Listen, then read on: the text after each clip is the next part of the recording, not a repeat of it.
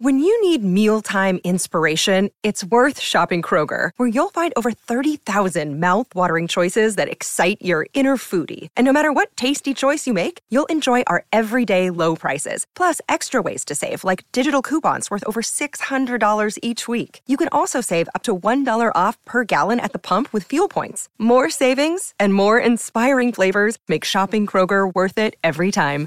Kroger, fresh for everyone. Fuel restrictions apply. What is up, everybody? Welcome into this Monday episode of Flippin' Bats. It is the first episode of the week, meaning we got power rankings, we got team of the week, it is overreaction Monday, and so much more. Let's get to it. It's a blowout. Inning, 10-3. Bases are loaded for Verlander, who waits real swings, and it's a high fly ball, deep center field. It is gone! Home run! And a huge bat flip to celebrate. All right, Ben, start the show already. What's up, my friends? I hope everybody had a great weekend. It is Monday, meaning we got a lot to cover in this show, including some new and improved power rankings, which are just all over the map at this point. Like I if you had told me at the beginning of the year the power rankings would look like they do today, I would be like, I, I don't think I believe you. But we got a lot to cover. It was a good weekend. Alex, again, you were all over the place. How was your weekend? I mean, my weekend was magical. I was at Beach Life Festival, and of course, as always, dancing on stage, front row, just having the time of, my life are. because that's Yeah. what I do. Happy is my vibe. But you, buddy Ben, you were on a bachelor party in the desert, which I did not know. I knew the guys that you were on this Yeah. bachelor party with. Wild bunch. How are you doing? Um, I'm doing good. It was it was quite the weekend. I also have a story that I have yet to tell anyone Oh. because I didn't want you to know. So I want to yeah, I I'm going to tell this story Okay. that hardly anybody knows. On my drive down there Friday morning, I had a 6:30 tee time at PGA West, one of the nicest courses there is. 6:30 tee time. I left LA at 3 a.m. by myself, driving out there the middle of the night. Wild. I get about an hour and a half into my drive, and my back right tire blew out. No. Complete blowout. You don't have run flats? I do Wait, something. I what? so I must have hit. My tires were fine. They're actually new. Yeah. I must have hit something because I heard something, and then about 10, 15 seconds later, completely gone. I lost control of my vehicle. I thought I thought my my brakes went. I thought I lost my brakes because I was standing on my brakes and I couldn't stop my car in the middle of the night, standing on my brakes. How fast are you going?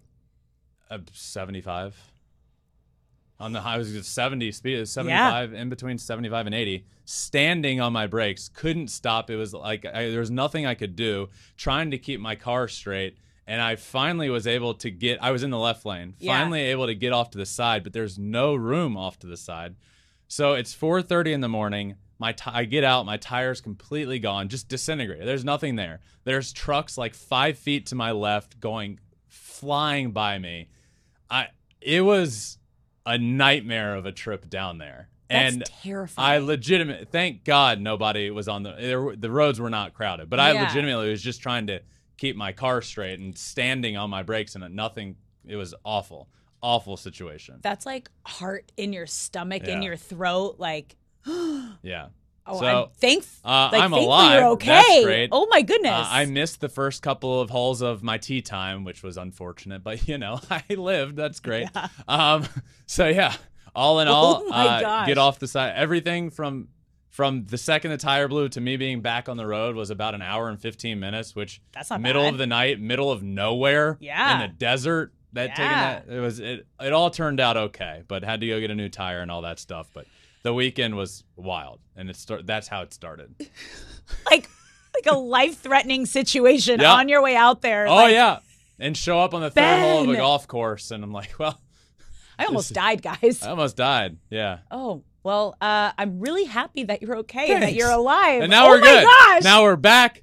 Things are rolling. Ended up all okay. Made it back safely, and now we're here. It was a good weekend of baseball, which Yep. is good. Um, enough of that sad story. There's a great story that Oh, my happened. goodness. Liam Hendriks, uh, who had non-Hodgkin's lymphoma, Mm-hmm. finally got back out on the mound for the first time after recovering and is cancer-free. Takes the mound for the first time in a rehab appearance down in the minor leagues. A clean inning, which doesn't even really matter. It's just he's healthy Yeah. and Liam Hendriks is back on the mound. That was awesome to see. like there's got to be so many emotions not only for liam but his entire family and the white sox organization just knowing everything that he went through and when he got to ring that bell that he Yeah. was cancer free and he was able to recover and come back and pitch so quickly because we talked about this Yeah. story earlier this year. We showed him at the hospital ringing the bell that he was done with his treatments. He was coming back, and he's like, he said he couldn't do this without the support Yeah. of his wife and the organization. So just, I wanted like a huge air hug and know, congrats to, to Liam Hendriks and his family because this is just so special to be able to make it back to the mound after going through something like And that. And really quick, that conversation when he was when he was ringing the bell, it was like he's gonna pitch again, but who knows how long? It's the beginning of May, and he's back out on a mound. Like awesome. And before warming up during that game, before the game, he was wearing a shirt "Kicked Cancer's Ass." I mean, How he should cool is wear that? every single time. Never time. take it off. Never. Every single time he's taking the mound, that is his warm up t shirt. Yeah. That is incredible. Yep. Good for him. I love Uh, that. At the end of last week, Alex, Yeah. you and I talked a lot about the weekend of baseball. We did. Not knowing that Liam Hendriks would take the mound, which just added to the weekend. But we got a great weekend of baseball. Padres, Mm. Dodgers was our tale of the tape, our bet on the weekend of Yep. who would win. Padres win game one against Kershaw. Tatis a couple of homers. Dodgers take game two. Dustin May looked really good there. Great series, all it was chalked up to be. And as many of you know, we record the Monday episode Sunday night after the big chunk of games takes place. But the Sunday night game this week is Dodgers and Padres. So that is currently ongoing. Game three, the rubber match. It's bottom of the seventh, two to one ball game. Padres in the lead. So uh, we will keep an eye on that throughout all this. But this has been an awesome series. I mean, we got everything we hoped we would get out of the series. We got drama, which we'll break down in just a bit. We won't dive into right now. Um, but we also got home runs. We got the passion, and we're really starting to see that there is a rivalry here. And I think that really happened after the Padres beat the Dodgers in the playoffs last season. It's like, okay, you came to play. They stacked their roster this year, and it's it's a great matchup, and it's really fun to watch. I love that you're a, a Dodgers fan that admits that it's a rivalry. Because I feel like for like a It year or two it now. It wasn't until, until, the Padres beat the Dodgers in the playoffs. Okay. Okay. The Dodgers owned the Padres up until that moment. And that was the turning point. It's like, okay, you came to play. Let's keep it going. And it's fun. And we're getting drama, sassy, kind of cheeky little little stuff happening now, which we'll dive into a little later. I think later. that's fair. I think that's fair. It is fair. Padres fans have been saying it's a rivalry for like a year and a half now. No. But Dodgers fans, I don't know if they will all admit that it's a rivalry, but No. You're more you're a level-headed Dodger fan. Yeah. Thank you. But I You're also welcome. like I'm not like just a Dodger fan. I'm also an Angels fan, and then in college I was a Padres Well, fan. sure. So it's like, yeah, I respect. You were a Padres fan and well, no, I went down. time out. no, no, okay. Time out. You grew up eh, eh, born and raised a Dodger fan. At Dodger Stadium with season tickets my entire life. and you go to college at San Diego State, Yep. and you just say while you're there, well, I went to a lot of Padres I'm games. also a Padre. I mean, I went to them. a ton of Padres. games. I'm not that kind of a fan. The only team I, I do that to is the San Francisco Giants. That's the only like aggressive like no can't do it. Um, other than that, like I just I'm a player fan. I'm a I, like I am a fan of the players, and it depends who's playing at the time. And I, I yeah. We'll need to dive into this more. Yeah. That's- that's a how I feel conversation for another time. That's, that's tough sports. We need to talk about this. Um, also over the weekend, Bryce Harper with his first homer of the season back at home at Citizens Bank. Obviously, we talked about it last week. Makes his historically fast return from Tommy John. had a three hit game in his second game, and then his second game back at home, his first home run of the year, which was awesome to see. But Alex, you know what I really like to see? Hmm. They were playing the Red Sox, who Masataka Yoshida is on another planet right now. Yeah. He's playing so well. But he is and has been like Bryce Harper's number one fan. Yeah. And he said he was his idol. he was his idol. He said. wore number 34 in Japan Yeah. for Bryce Harper. His dog's name is Harper. Yeah. I mean, his number one fan. And then Bryce Harper's first home series back with Masataka Yoshida in the league. They're playing each other, and he got to meet him. Went up. There's a picture of this. It's so cool. Um, they shook each other's hand, and Bryce brought him two signed bats and some signed cleats. I think one of the bats is from the NLCS last year. So rad. And just a just a great story all around here. That's a class act right there Yep. because it's always special to see the impact that a star athlete can have on that next generation of athletes and we're seeing it right here and and sometimes it's hard when you're like oh now I'm the older generation but to have Yeah. this kind of respect and to acknowledge that you influence this young player's life so much so that he wanted to be just as great as you and in the league and then now he's playing against you is just such an incredible sign of respect from Bryce Harper so mad props and what a special moment I agree. I agree. Very cool. Bryce Harper deserves a ton of credit for the player he's been. uh, He came in with so much hype, and then yeah well, he came in it. with Mike Trout like it, Yeah. that was a crazy class Yep. that came in that year so good for Harper on on that, and awesome for Yoshida as well. But Alex, Mm-hmm. it is Monday, and you know what that means. It is time for overreaction Monday. Yep. So I'm going to give you four statements. We have four, Four. overreactions Okay. here. And you're going to either tell me it's an overreaction or no, that is not an overreaction. Okay. And give me some details as to why. Okay. Are you ready? Yep. Let's start with our first overreaction. The Red Sox will make the playoffs. The Red Sox are hot. Red Sox have won eight in a row, had won eight in a row Mm-hmm. until they lost on Sunday. Uh, they're sitting at 21 and 15. They're doing everything well. Their offense is elite right now. Pitching has been good enough. 13 consecutive games where the starting pitcher has gone at least five innings. So five or more innings. Their offense so good with Duvall. Duvall was the best player in baseball when he got hurt and was broken wrist, I believe it was. And Trevor Story out as well. So the offense is missing some key guys, and they've been great. They've knocked out the opposing starter before the end of the fourth inning 10 times, which leads all of baseball. Um, it- it- the numbers go on. Since I, I mentioned, since April 14th, their offense is first in hits, first in average, first in on base percentage, first in OPS, third in slugging. But so I, I will admit that I, I think I undervalued the Red Sox a bit heading into this year. They've Okay. been great. However, I'm still not ready to say that they're a playoff team this year. The reason being Mm-hmm. the AL East. That's the division they're in. That's It's- the division they have to play against all year long. So you have four other teams that are very good. And who are they going to let's Rays Jays, Orioles, Yankees. Like I, I I believe in those teams. Look, I'm gonna say it's an overreaction. Mm-hmm. They're playing much better. I thought they would be perhaps an under 500 team this year, as they were last year, a last place team. They're they're better than that this year, but I don't think they're a playoff team yet.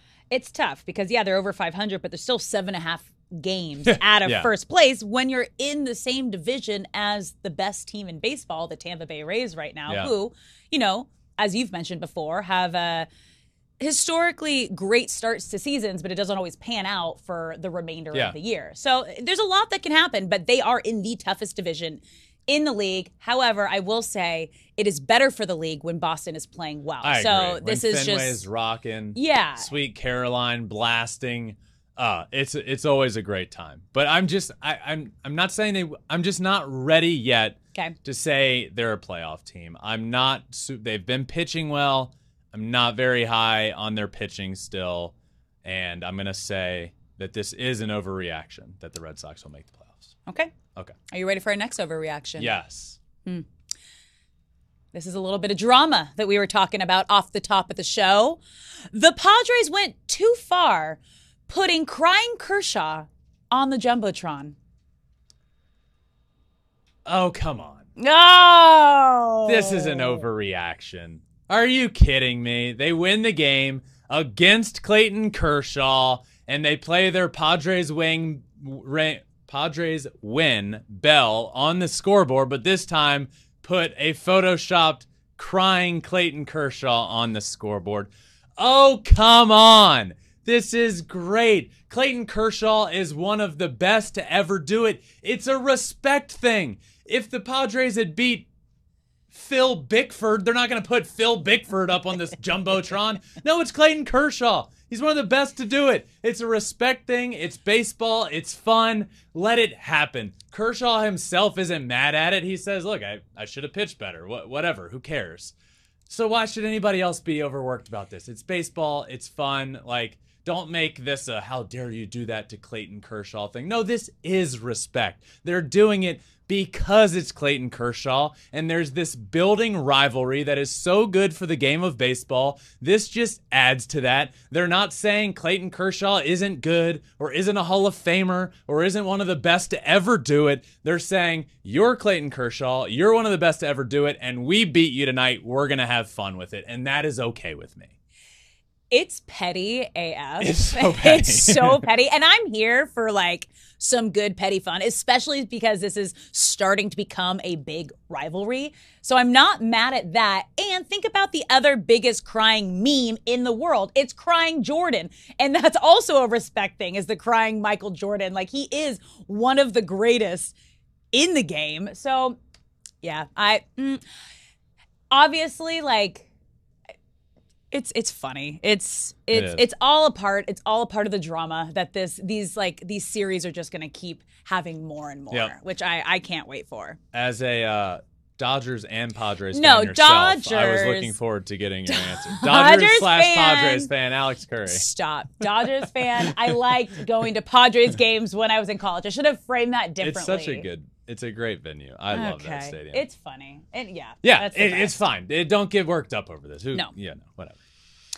Are you ready for our next overreaction? Yennier Cano is the next elite closer.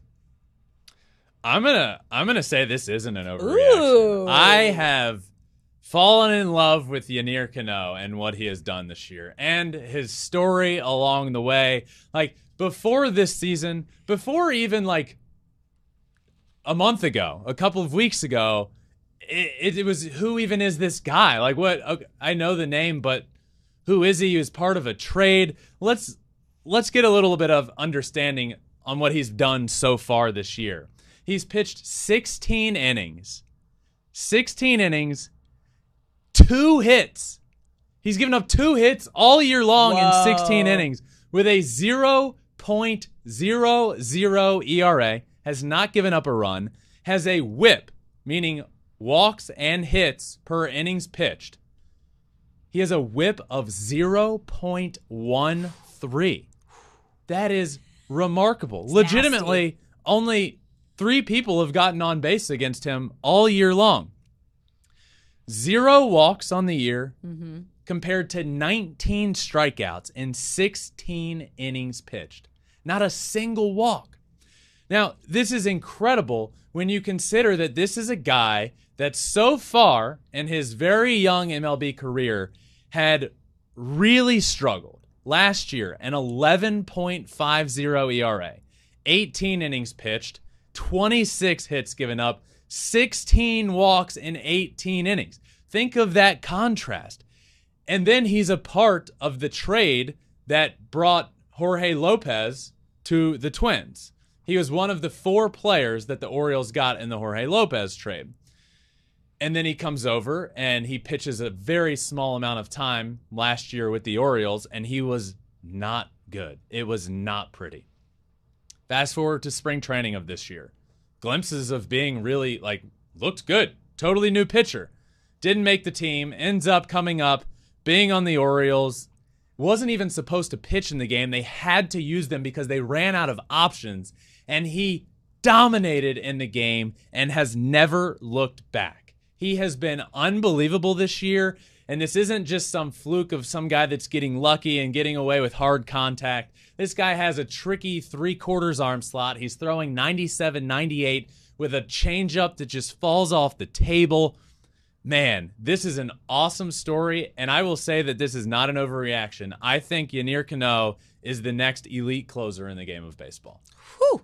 Hot take, and I like it. Yeah. Let's move on to our final overreaction. You ready for it? Yep. The Cardinals are mishandling Contreras. The Cardinals are not only mishandling the Willson Contreras situation, they're mishandling the entire 2023 season. Let's start with the Willson Contreras situation, where the team came out and said that Contreras won't be the team's catcher for the foreseeable future. You just signed this guy to a five year deal for $87.5 million to be the catcher for this team. The catcher that replaces future Hall of Famer, in my opinion, Yadier Molina, as the future for this organization. What do you mean he's not going to catch for the foreseeable future? Now, they said it was for comfortability reasons for the starting rotation, who has not been very good so far this year. But that doesn't make any sense to me. Just when it seemed the Cardinals front office made one of the most boneheaded moves you can make and the most boneheaded move of the season so far, they go and say, Hold my beer. We got one more for you in this situation. So this move is coming from the front office, clearly, and I do not understand it. They said when it first came out, it was said he's going to mostly DH, maybe play a little bit of first base and a little bit of corner outfield. And then the day after this was said, they came out again. The president of baseball ops for the Cardinals comes out and says, Now I know that I know it came out yesterday, but after talking with him, it's basically going to be more in the DH role right now. And there's light at the end of the tunnel to get him back behind the plate. What does that even mean? What tunnel? You created this tunnel. There was no, there's no need for a light at the end of the tunnel. You said he's not going to catch anymore for the foreseeable future. And it just feels like this is an excuse for bad pitching. Well, I have news for you, Cardinals front office. Everybody knew that the pitching for the Cardinals this year was going to be bad. You just hope the offense could be elite enough to make up for it. But this isn't some like groundbreaking news that a good rotation has turned out to be bad this year. No, not at all. This is something that everybody knew would be the Cardinals' problem this year. And guess what? Just over a month into the year, it is a problem for the team. So it feels like we're using Willson Contreras as an excuse for why they're not good. Let's talk about 2016. World Series champions Chicago Cubs. Their starting pitching that year had the fourth best team ERA in the game of baseball. Guess who was a young rookie catcher that played almost half the games for that team that season? You guessed it, Willson Contreras. He was great for them. He was a big part of their success in that World Series. And it now all of a sudden just feels like this Cardinals team in their first month with him, the first 30 games, is just saying, uh uh-uh, uh this guy isn't a catcher. Well, you just paid him $90 million to be your catcher. Maybe, just maybe, you should have put a better pitching rotation out there on the field and not just blame him for this. I also mentioned the other boneheaded move that they made to start the year that was the biggest bizarre move that I've seen it was sending down Jordan Walker to start the season. Jordan Walker had a historically good start to his career, had a 12 game hit streak. Players in the last 110 years to start their MLB career with a 10 or more game hitting streak before turning 21 years old. Jordan Walker. That's it. That's the list. And he was playing pretty well. he started struggling towards the end, but then they just stopped playing him and optioned him down to AAA because apparently he was struggling. They said he needed to work on his swing. Well, let him work on it in the big leagues. Work on it with him. I will forever remember my brother gives a ton of credit to Jim Leyland in his career for saying I he let me struggle in the big leagues as a young pitcher. He wouldn't take me out in the fifth or sixth inning when I got in a little bit of trouble. He let me pitch through it. And sometimes that meant getting lit up and getting hit pretty hard in those innings as well. But he let me work through it, and he gives him a lot of credit for how that helped his career turn out. But what does this show Jordan Walker? That they, they might not believe in him, or at any sign of struggle, you could just possibly get sent down. And this is a Cardinals team that wasn't playing good at the time and still isn't playing good. Entering the week, they are 11 and 24 in dead last place in the NL Central and reached the 10 games under 500 mark for the first time since 2007. That sounds crazy because it is. This is an organization that has become accustomed to winning.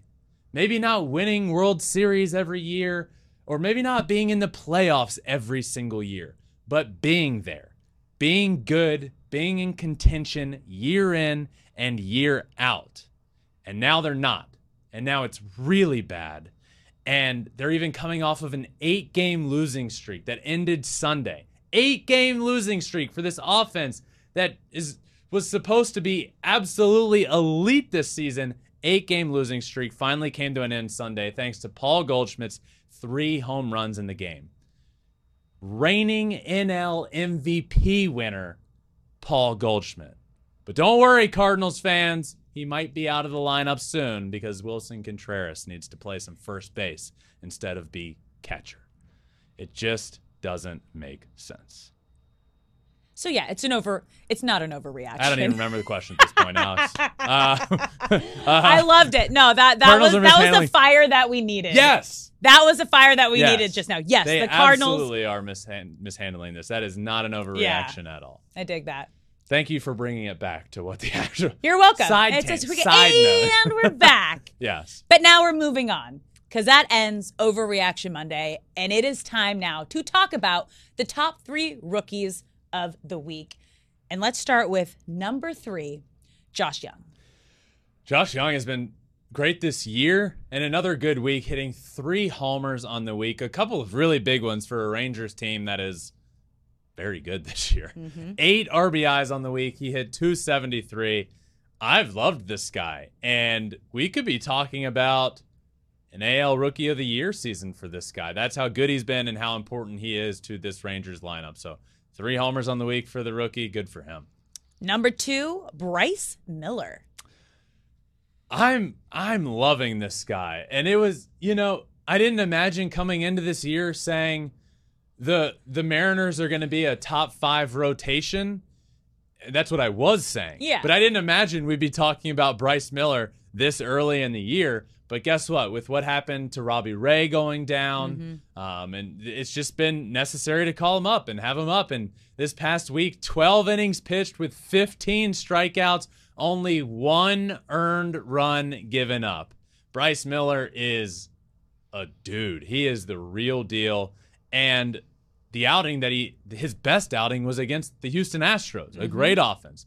So he had an outing against the A's and an outing against the Astros, and he was dominant against the Astros. Only gave up four hits in total on the week. So he's at number two. And at number one, Masataka Yoshida.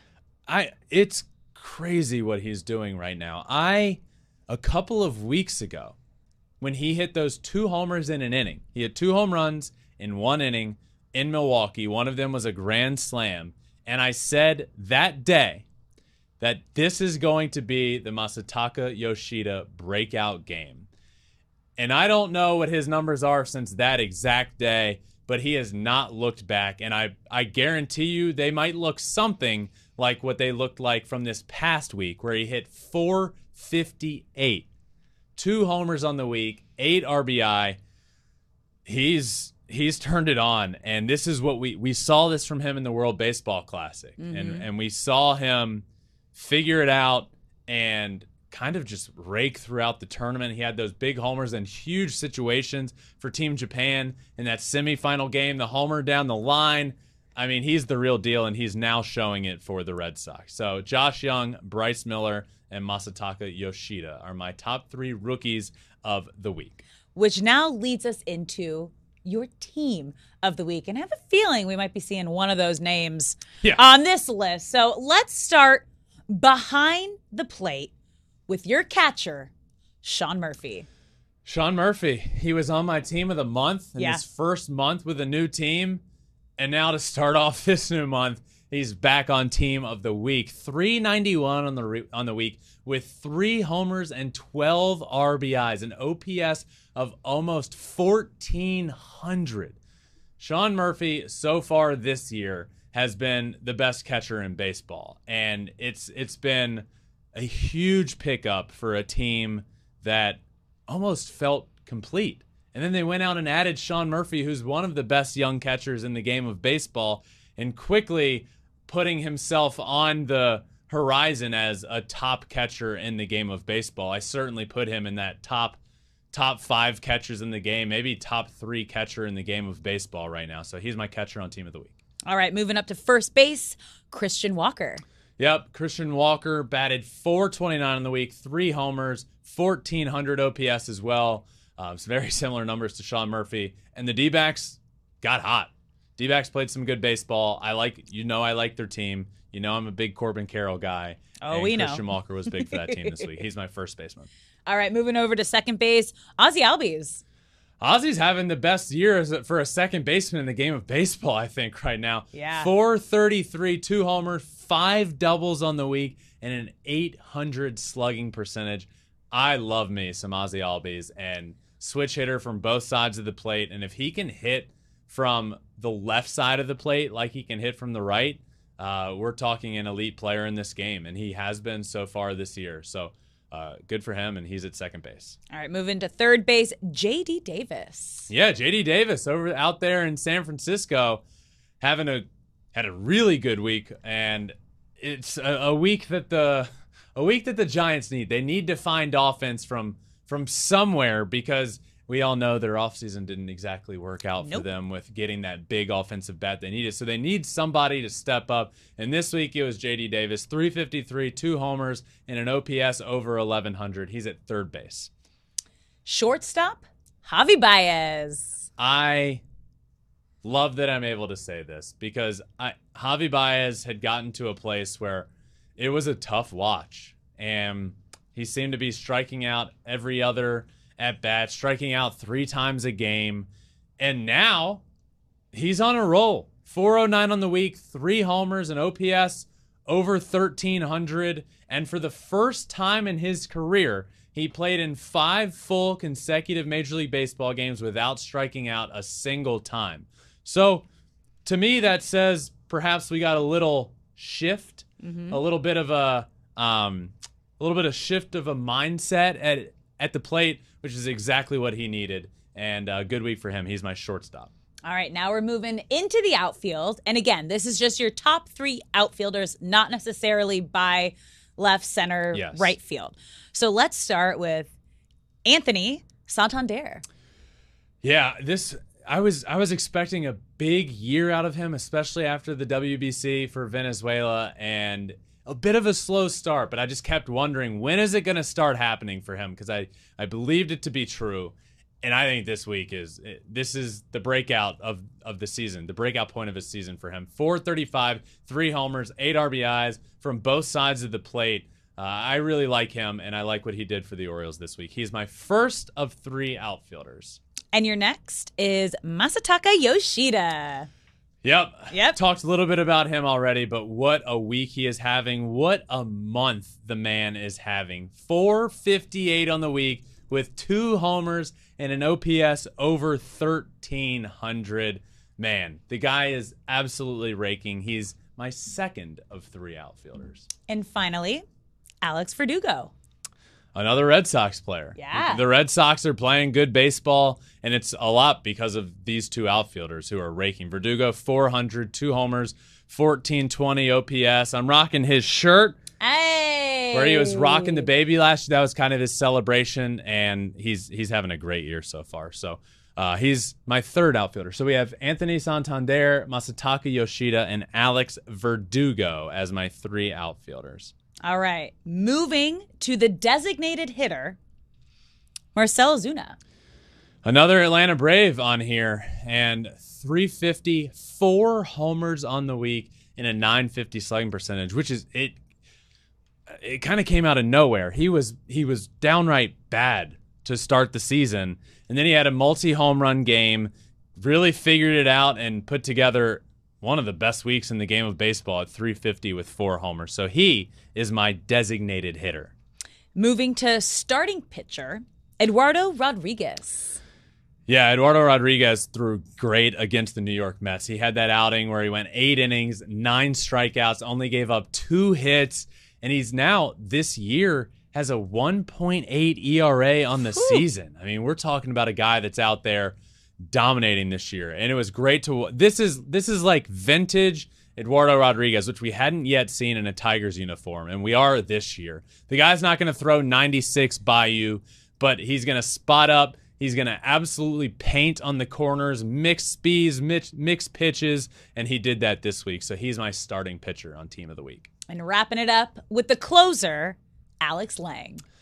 Man, another Tiger on Look the whole this. battery. We got Eduardo Rodriguez, we got Alex Lange, we got Javi Baez at shortstop. Man, look at the Tigers turning around a little bit. Three saves on the week, three and two thirds innings pitched, eight strikeouts in those three and two thirds innings, only two hits allowed and zero earned runs on the week. So he's the closer, and he closes out this week's team of the week. So now it's time mm-hmm. for our players of the week. Who you got? Player of the week for me uh-huh. is Masataka Yoshida. Not surprised. I mean, how good has this guy yeah. been? Since that game I mentioned, the two homer game in Milwaukee, this guy has been there's an argument for the best player in the game of baseball. 458 on the week, 8 runs scored, 2 homers, 8 RBI. And I, and I love to see it. I love seeing the homers, the dumbbell, the inflatable dumbbells mm-hmm. in the dugout when he hits homers. So Congrats to Masataka Yoshida on the week he's having, on the month he's having. He is my player of the week. And my player of the week was also in the outfield with your player of the week, Ooh. Anthony Santander. I mean, what a week he has had. Batting 435, seven runs, three home runs, eight RBI. And the Orioles are such an exciting team right now with so much talent that it's just it, is so fun to watch. But he is a top of the league in offense so far in May. He is top three in so many categories. You ready for this? Yep. He has the second most hits in Major League Baseball, second most total bases in Major League Baseball, only player with more than 20 hits and hitting over 400, and third most runs in Major League Baseball. with seven. So he is absolutely crushing the month of May, which is the first week, which is why he is my player of the week. All right, so we got a good team of the week, and Masataka Yoshida and Anthony Santander are our players of the week. Alex, I mentioned that uh, the game is going on currently. As you know, we record on. Oh, we're both watching it. we record on Sunday during the Sunday yeah. night game, and it was two to one, two to one Padres entering the ninth inning with Josh Hader on the mound, and the game is now in the bottom of the ninth. Because uh, Mookie Betts Mookie came Betts, up. Homer. Man, so what a game we are That's watching right now. We've t- we talked a lot about this matchup heading into the weekend. Yeah. While we're recording for the Monday episode, we're getting a great ending in the rubber match of this series. So uh, we are still keeping an eye out on that. But now it is time for my new and improved power rankings. Power rankings. This week's top 10 Major League Baseball power rankings. And we will start at number 10 with the Milwaukee Brewers. The Brewers are here at number 10, 19 and 15. A bit of a slide down this list. I believe they're down four spots from where they, they previously are. were. And at one point, they were even up, I believe, all the way up to the three spot. So 19 and 15. They were on a six game losing streak. So tough to have a team on here that went on a six game losing streak last week, mm-hmm. but they end the week on a win with a win on Sunday and kept them in here hanging on by an absolute thread, though, might I say. But they're here at number 10. And at number nine, they were not ranked last week. The Diamondbacks. The D-backs, man, look at them. They are they're on a roll. I tweet it pretty much every time the D-backs win. I tweet out the snake logo Yeah. because I I don't know. I just have taken a liking to what the D the fighting rattlesnakes. Now work on it. The fighting snakes. The fighting Corbin Carrolls. That's what we'll Okay. stick with. The the Diamondbacks are newcomers on this list as you said they were not ranked last week. They're 19 and 15 as well. And uh, yeah, they're they're playing really good baseball right now. So they are here on this list. Tough loss on Sunday though. Yeah. I, tough loss to the Nationals. They were going to be higher. Was ready to go with that, and then a really bad loss to the Nationals on Sunday. But they're still on this list, and they're here at number nine. All right, moving to number eight, down three spots. The Pirates. Yeah, the Pirates have been a the, the Pirates didn't win a game this past week, and and this was interesting for me because I I've been very excited about the Pirates and what they're doing this year, where they started the season twenty and eight, and then this past week, past they've lost seven in a row, where they finally played not finally they've played some good teams in this season, but they had a very tough week where they had to face the Rays and the Jays, and they didn't win a game against any of those. So this season's kind of been a roller coaster so far for this team, where it seems really good, but now how are you going to do when the schedule gets tough? And they're in a tough stretch right now, and it has not started off well. So they they dipped down a bit in these power rankings, and they are here at number seven. Uh, number eight. Now, Number number, seven, who has also been a roller coaster of a season, and they're on the up right now. They were not ranked last week. I don't know if they've been ranked this season. not. The Boston Red Sox. Sox are 21 and 15. Really good offense since the middle of April. Arguably the best offense in baseball, and their pitching has been more than adequate, good enough to get the job done. Their pitching is what could possibly hold them back this season, but they they've gone on a stretch of 13 consecutive games where the starter gets at least 5 or more innings, and that's a good recipe for success. Good pitching and elite hitting, and that's why they're here. They're here at number 7. Moving on to number six. My Dodgers back in the power rankings. They were not ranked last week. Yes, they weren't previously ranked. Uh, I think it's been a I think it's been 2 weeks without them being Okay. ranked, but it is time. And it's it's time to put them back pretty high on this list at number 6. 20 and 14 they are. So they're playing really good baseball now, much better. It was 20 and 14 entering Sunday, might I add. So really good for them, much better. This is the team we expected to see out on the field, and uh, they're here at number six. Now moving into your top five, up three spots, the Texas Rangers. Texas Rangers, 20 Yeah. and 13. Absolutely. They almost scored 20 runs on Sunday. This team's offense is really good. I mentioned Josh Jung as a rookie. Marcus Semien's doing really good. And guess what? Corey Seager is set to come back kind of soon. So I'm getting higher and higher on this Rangers team. And as a result, they are getting higher and higher in the power rankings. And for the first time, they're in the top five. Number four, also up three spots, the Baltimore Orioles. How about the O's? Yeah. Uh, another good week. Now, they did lose two of three to the Atlanta Braves in, in that weekend series, but I was so I actually walked away from that series as impressed with them as I could. You know, they're they're 22 and 12, but that series against the Braves, the Braves are the best team in the National League and one of the best teams one of the best teams in the game of baseball. And the O's went in there on the road and looked really good against them. And then that Sunday game went into extra innings, could have gone either way. So I don't knock them for losing that series in the fashion they did. They looked every bit the part of they looked every bit the part of playing in that series and beating the Atlanta Braves. It was a great series. I moved them up to number 4. Number three, holding strong, same as last week, the Blue Jays. Yep, Blue Jays have stayed the same right here at three. The Blue Jays are really good. I, Yeah. I mean, I, I picked them to win the AL East. It's going to be tough. it's going to be tough, but they're, they're getting it all offensively. They're doing really well, and I've really liked what I've seen. I'm starting to see more and more improvement from this pitching staff, who they're here at number three with their pitching staff not doing what they were expected to do. I, I thought this would be arguably the best rotation in the game of baseball. Manoah hadn't been great to start the year. Jose Berrios looks like he might be turning a corner. I like where the Blue Jays are at, and they're here at number three. Number two, holding strong again, the Atlanta Braves. Yep, those Atlanta Braves just talked about in that series with the O's. The O's are legit. They came to town for the Braves, and the Braves had a really good series against them. They're 24 and 11. Uh, Ronald Acuna continues to be Ronald Acuna, and I, I, I really enjoy watching the Braves right now. They're so much fun doing the little things right, doing the big things right, hitting the balls out of the yard, uh, pitching well. Max Fried is back, so Atlanta Braves stand put at number two. And number one, the best team in baseball, the Tampa Bay Rays. Yeah, there's no doubt here. No.